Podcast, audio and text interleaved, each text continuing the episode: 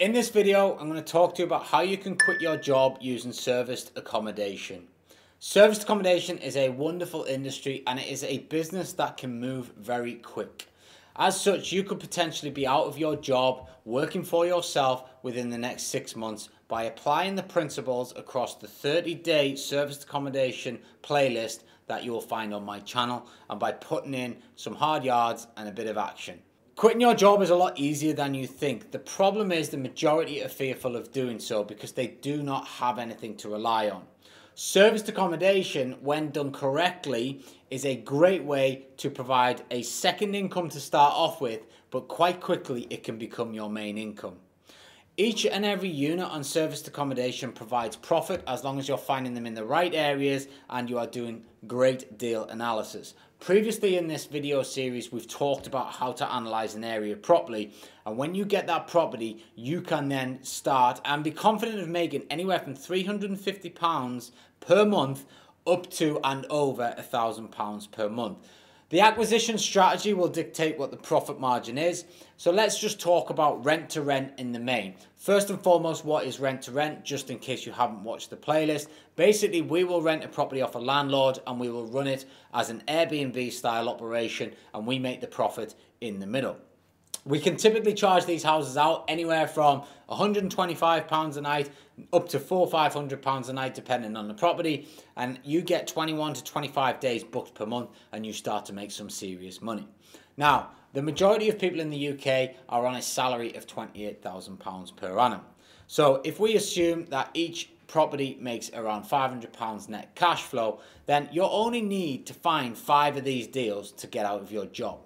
Now, five deals, five properties, five landlords that want to work with you is quite an easy task when you know where to look and you can sell the benefits of your service, which are huge. If you haven't watched the video around the Magic 8 and those benefits to that landlord, then I would encourage you to do so because that will unlock the ability to find these five properties very quickly. Once you get your first unit, you want to set it up as quick as you possibly can and get it cash flowing. The great thing about our industry is Airbnb, for example, pay out the day after the guest checks in. Booking.com pay pretty much every week. So the cash flow is constantly coming in, and you can actually create enough money to then pay your next month's rent. Enough money to pay the bills before they are due, and ultimately, you will also have some profit left over to be able to reinvest back into your business. I would encourage you all to not take any money out of the business and constantly reinvest it back in until you get to the point where you are ready to leave your job and then ultimately you will need the income out of the business. By reinvesting back in, you can acquire more and more properties. If we work on the fact that each property creates around an average of £500 per month, if you can get 10 properties, that's five grand per month. That is putting you in probably the top 10% of earners within the United Kingdom. If you can get 20, that's 10 grand a month that comes into your business. And then you will pretty much be financially free for quite some time, if not forever, because this game scales. Once you know how to do one, you know how to do a hundred. Once you know how to do one, you can set up thousands. It really just depends on how motivated you are to continue to push. Now, a few things that you will stumble across is funds. These things cost quite a bit of money to set up. So you need to be able to have your setup costs. You can do it in many ways. You can loan, you can get furniture financing, which puts it down to monthly payment. That might reduce your net profit down to £250 per month. But £250 per month or £3,000 extra per year is still more worthwhile than nothing. And it's also getting you on this journey of quitting your job, sacking the boss, and working for yourself for the rest of your life. That is a very powerful statement. Being able to be free and have the freedom to choose what you do, when you do it, however you do it, and from wherever you do it is so powerful. The digital nomad has become born from COVID. People no longer need to be in an office to work. The flexibility has allowed them to be able to go and rent a place in Dubai one month, travel and live in Sri Lanka another month, live in the United States another month, and just work from that location.